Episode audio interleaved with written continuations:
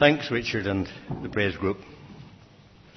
Well, this evening we begin our journey on Sundays that will take us right through 2011, God willing, and take us through thousands of years of history, helping us to meet hundreds of people, hundreds of stories, hundreds of themes and truths, all recorded for us in 66 books produced by over 40 writers, and all inspired by one author.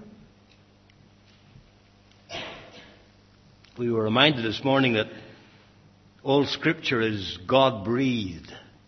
God breathed.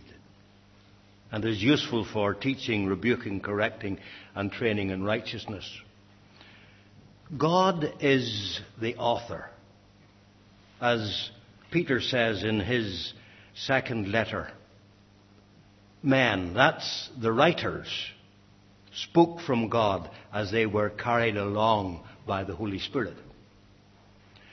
The title of this first sermon is Meet the Author, which is the first reading in the Essential 100 booklet. And if you want to join that reading, then please see David about getting a book from him. Without any introduction or foreword or preface, the Bible names the author in the very first statement in the book. In the beginning, God. And by the way, the background to that slide is the Orion Nebula, one of the sights visible in our wonderful creation. God is the author of all the scriptures. It is He who speaks to us through every one of the 66 Bible books. And certainly He speaks in Genesis chapter 1. During the reading, did you notice the, the structure of the chapter? Set out in sections, kind of stylized, as Richard said, for each day of creation. For each of the six days, there's a repeating structure, nearly the same, not quite. First of all, and God said, Let there be, and the creation for that day is itemized, followed by, and it was so. And then we find, and God saw that it was good. Interestingly, not for day two. I'm not. I don't know why, but it isn't there for. Day, and and of course, at the end of the chapter, it says God saw that everything He made was very good. Slight variations there, and the sections begin uh, end with and there was evening and there was morning the whatever day. Now, how well do you know what happened in each day? I'm going to challenge you in a minute. Please close your Bible. The other week, somebody had all the Bibles taken from you, but I have no Bible police here this evening. I'm trusting you. What happened on the day? Well, I'm going to give you a hint. There you are. Starting in the top left hand corner. Well, it was read to you a few moments ago. What happened on the first day? I can hear people whispering. Light. And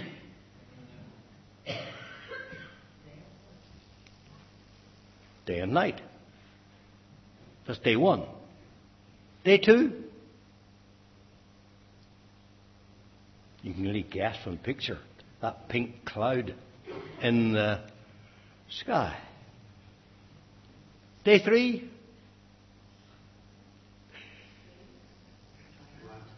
Land and sea, but more than that, it was a big day, day three.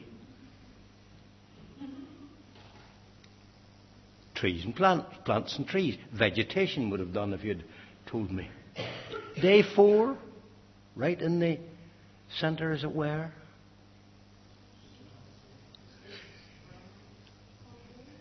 I'm hearing all sorts of noises, but I can't make out any of them. the sun, the moon, and the stars. I thought the hint was in the picture. Well, I hope you'll get the next one. Day five. Sea creatures, yes.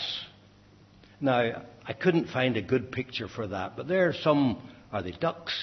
And certainly the fish seem to be caught in probably a, a pool that's drying up, and the birds are interested. Birds and sea creatures. Of course, day six, you know. Nobody willing to answer.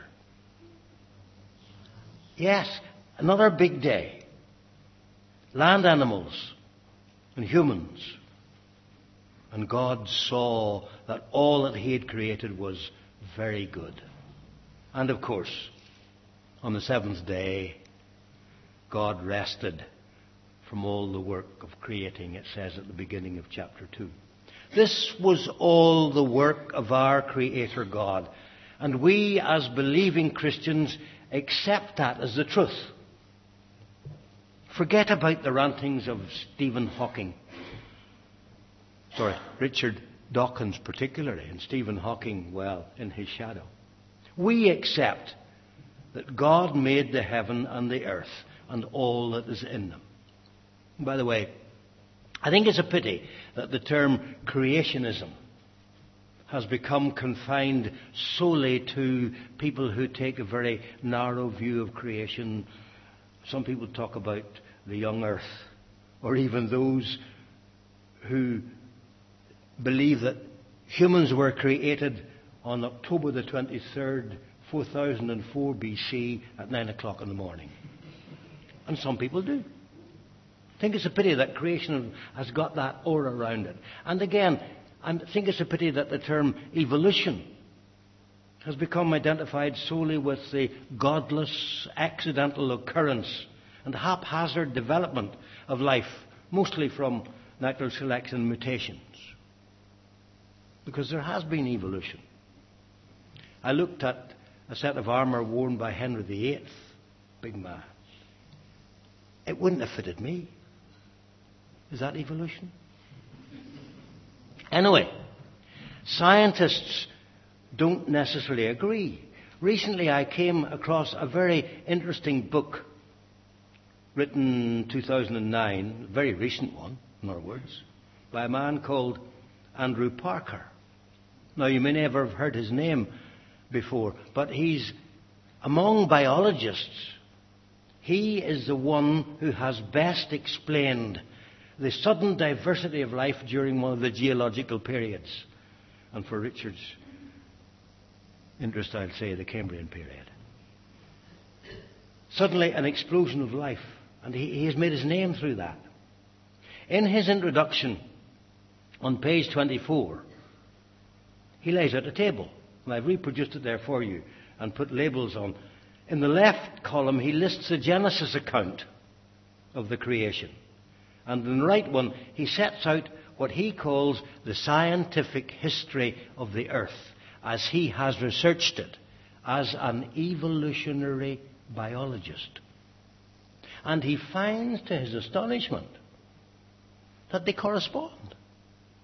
They tally completely. Here's what Parker says about that discovery. The Genesis account, written when it was, has no right to be correct. So, can it really be true? Now, his book goes through the evidence chapter by chapter in a very meticulous analysis. And his conclusion is most interesting. Well, first of all, he says, and these are his italics the opening page of Genesis is scientifically accurate but was written long before the science was known. How did the writer of this page come to write this creation account? The image of life's and the universe's origins formed in the mind of the writer must have been placed there by God. I would argue that the Genesis enigma under this line of reasoning becomes evidence for God. Meet the Creator. Meet the author. Actually, Parker's quite embarrassed about this. But he says, I have stuck to the facts and I've tried to be impartial. Still, I'm a scientist, and incorporating God into my thinking feels like a quantum leap. So he's no out and out evangelical. He's no Alister McGrath. And in case you don't know, Alister McGrath has written at least two books in answer to Richard Dawkins' arguments. Yet the book cover for this book says, for the, for the first time, a respected evolutionary biologist shows how the biblical story of Genesis reflects scientific truths that were only recently discovered and finds room for divine inspiration at the center of this enigma. But for a more detailed summary of Genesis 1, let me turn to someone who's much better known in our circles, Don Carson. In his daily readings, in his at least two books that I have called For the Love of God that give daily readings and comments, he begins the year yesterday with Genesis chapter 1. Mind you, his notes are no simple devotional reading for the day. So, for clarity, I have put what he says into another table. I'll read what he says. You follow on the, on the, on the screen. First thing he said, on the face of it, this chapter, Genesis 1, and the lines of thought it develops establish that God is different from the universe he creates. And therefore, pantheism is ruled out. He doesn't explain what pantheism is, but I take it you know. God is everything, everything is God. God is in everything, everything is in God. God is nature, nature is God. But God is different from the universe He creates. So that cannot be true. Pantheism cannot be true. The original creation was entirely good. And therefore, he says, dualism is ruled out. Doesn't explain what dualism is, but you see the idea. Two principles running parallel one to the other. In this case, good and evil, always there, always in operation. But no. God, the creation, the original creation was entirely good, and therefore you cannot have evil and good running alongside each other. Human beings alone are declared to be made in the image of God. And therefore, the claim that we are merely part of the animal kingdom and no more must be ruled out. God is a talking God. God communicates. God communicates with us, His creation. And therefore, all notions of an impersonal God must be ruled out. And lastly, this God has sovereignly made all things, including all people, and therefore conceptions of merely tribal deities must be ruled out. God is the God of everyone. Not your God, my God, their God. God is the God of everyone. He has sovereignly made all things. Therefore, He is the God. He is the only God. Have you got it? God is different from His creation. He stands outside His creation. The original creation was entirely good, completely good. God saw that everything He had made was good. Human beings alone, male and female, are declared to be made in the image of God. God's a talking God. God's a personal God. And God has sovereignly made everything that exists, including all people. And therefore, tribal gods are, well, can't be, must be ruled out. Now, I've looked at creation in general, and I want to concentrate now on the last part of the chapter Going on from verse 26 that Richard read to us. Verse 26 says, Let us make man in our image, in our likeness. I think there are two important beliefs in that verse. Let us make man. God created. The Spirit of God was hovering over the waters. And, of course, I'm reading back into it. I'm reading back into this passage that the Son was there Father, Son, and Holy Spirit. He certainly isn't mentioned in Genesis 1. But as soon as we start the New Testament with a kind of parallel passage, in the beginning was the Word, in the beginning, God. Genesis 1. John 1, in the beginning was the Word, and the Word was God, and the Word was with God. There's the Trinity. The Trinity in unity.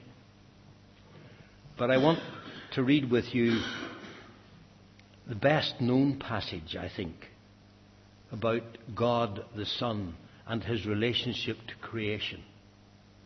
Colossians 1, verse 15. He is the image of the invisible God, the firstborn over all creation.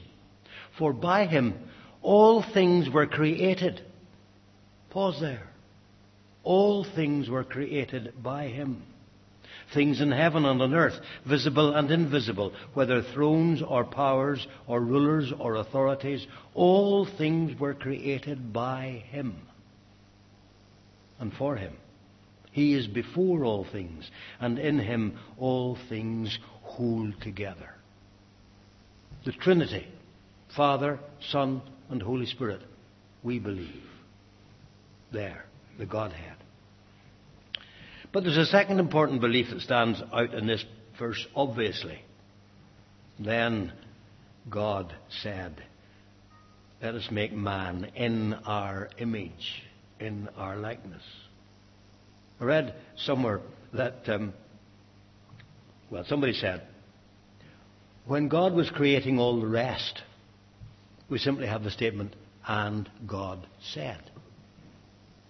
But when we come to this in verse 26, we have, then God said, let us. Before man, human beings were created, the Godhead had a consultation. Don't know what you think of that, but I thought it was interesting. Let us make man in our image. We are created in the image of God in His likeness. I'm not going to differentiate between image and likeness. That's for another time. Now, this is what points up the contrast between us and the animal kingdom. As Carson said, human beings, male and female together, are alone declared to be made in the image of God. And therefore, the claim that we are merely part of the animal kingdom and no more must be ruled out. What makes us different? The fact that we're made in the image of God. I've used an acrostic for a long time. I'd like to, you to evaluate it with me. And if you don't agree, tell me. Not now, afterwards. We as human beings are inventive. Yes, I know. Animals can learn to do things. Birds have learned that if you drop something from a height it will smash open, whether nuts or fish. Chimpanzees can be taught to pull things towards them through the bars of their cage. Yes, they can learn. There was an article in a paper yesterday about the cleverest dog in the world that has a thousand word vocabulary. I try to think what my active vocabulary might be. Mind you, it's more than a thousand words, but a thousand words for a dog? I congratulate the owner. The time it must have taken. Of course, animals can be conditioned. They will learn. We all learn some things by conditioning. But uh, inventive. And I thought immediately of the um, Burj Khalifa, that's what it's called in Dubai, the tallest building in the world.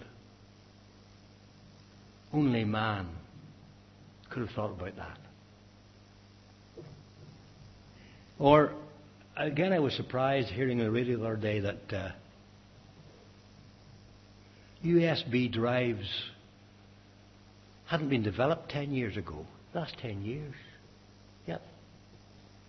Very common today, aren't they? And that thing there, it's the smallest one I have, and I put that on it so I wouldn't lose it. It's too small. That holds, what, 8 gigabytes. That's about 10 or 12 times bigger than the first computer I ever had. 17 or 18 years ago. Man, different.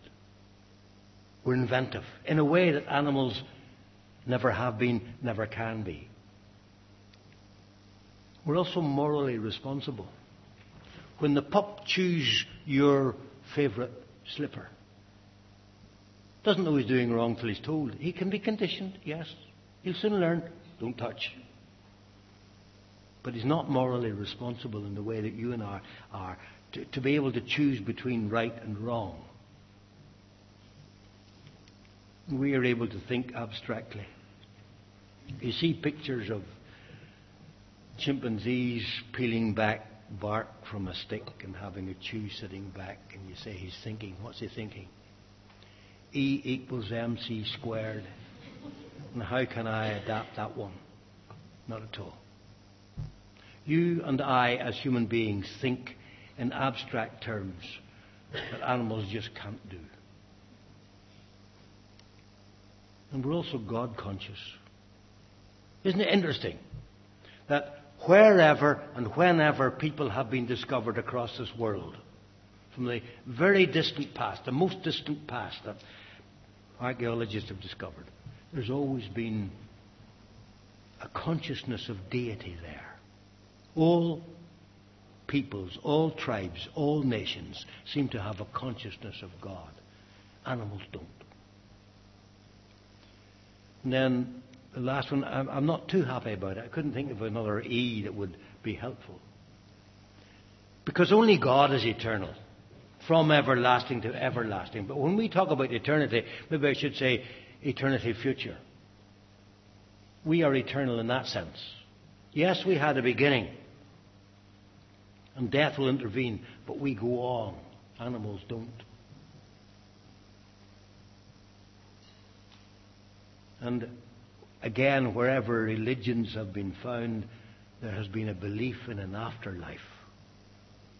We are, in that sense, eternal. And Adam and Eve were made in the image of God, and we are their descendants. Which brings me to another interesting book. You recognize Alice Roberts? A bit small there. She's a qualified medical doctor. But she has a PhD in, and I've got to read it, the study of disease in ancient bones. But esoteric, I think. I suppose we'd officially call her a paleopathologist. Ancient bones. She appears regularly, you, you probably know, in uh, the BBC Coast series. And she also travelled the globe for the incredible Human Journey series. And afterwards, she produced a book which I couldn't resist buying. I want to point up only one of her conclusions.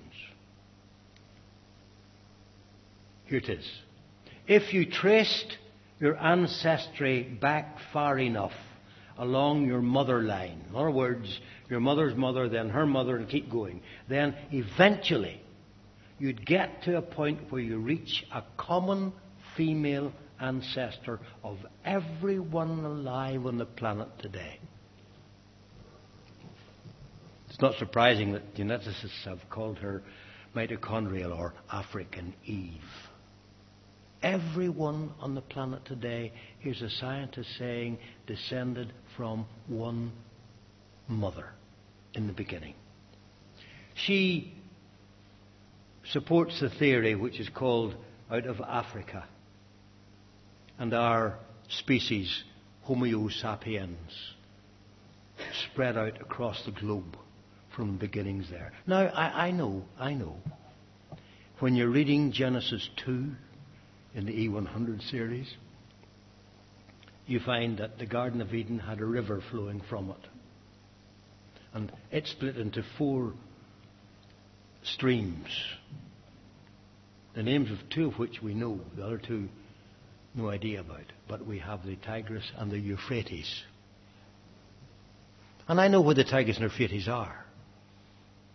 But who's to say that the land shape was the same right back then, in Adam and Eve's time? Or that the Persian Gulf was always there? How far did the headwaters go down? Anyway, that's not the point I'm making at the minute. We go back to one mother, according to this theory.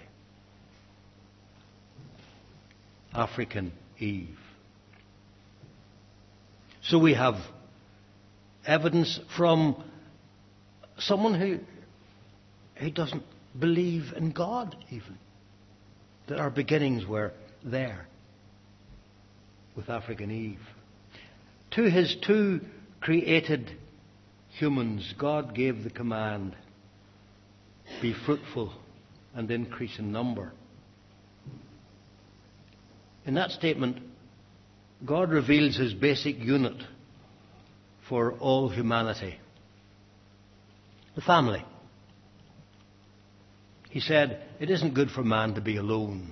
Brought the two together. Now, I talked about this the other evening, Sunday evening, when we were dealing with um, the fifth commandment. In his wisdom, God ordained that a man and a woman would come together in marriage and produce helpless babies. Now, I know animals can look after their young even for a number of years. But some of them, I think of the herds in Africa, some of the young can run with the herd after six hours, less than a day. But God ordained that a man and a woman should come together in marriage, produce helpless babies, and spend up to 18 years rearing each one of them. And that created the, the family unit, becoming in the end the extended family. And setting up the family, God created a stable unit which would ensure a stable society. And we know that where that unit, the family, dissolves, society begins to fall apart. Be fruitful and increase in number. The second command was fill the earth and subdue it. And when you go over to Genesis 2, you find that God took the man and put him in the Garden of Eden to work it and take care of it. In general terms, that's what human beings have done, haven't they? With both plants and animals. Until we developed intensive farming, factory farming, which isn't exactly taking care of it. But isn't that where taking care of the environment and going green comes in? A command right at the beginning creation. So there we have Genesis 1. I haven't said much about Genesis 2, which is a, an elaboration and extension of what God has already said in Genesis 1. What have we learned from our study this evening? Not learned, but reminded of. Well, we believe that God created the heaven and the earth. We believe that God is triune Father, Son, and Holy Spirit. We believe that humans are made in the image of God and only humans. We're not part of the animal kingdom as such. We believe that marriage of one man with one woman is God's plan for the continuation of humanity, human life. We believe the family is God's basic unit for humanity. We believe we have a responsibility to work and take care of God's world. Meet the author and marvel at his wonderful creation.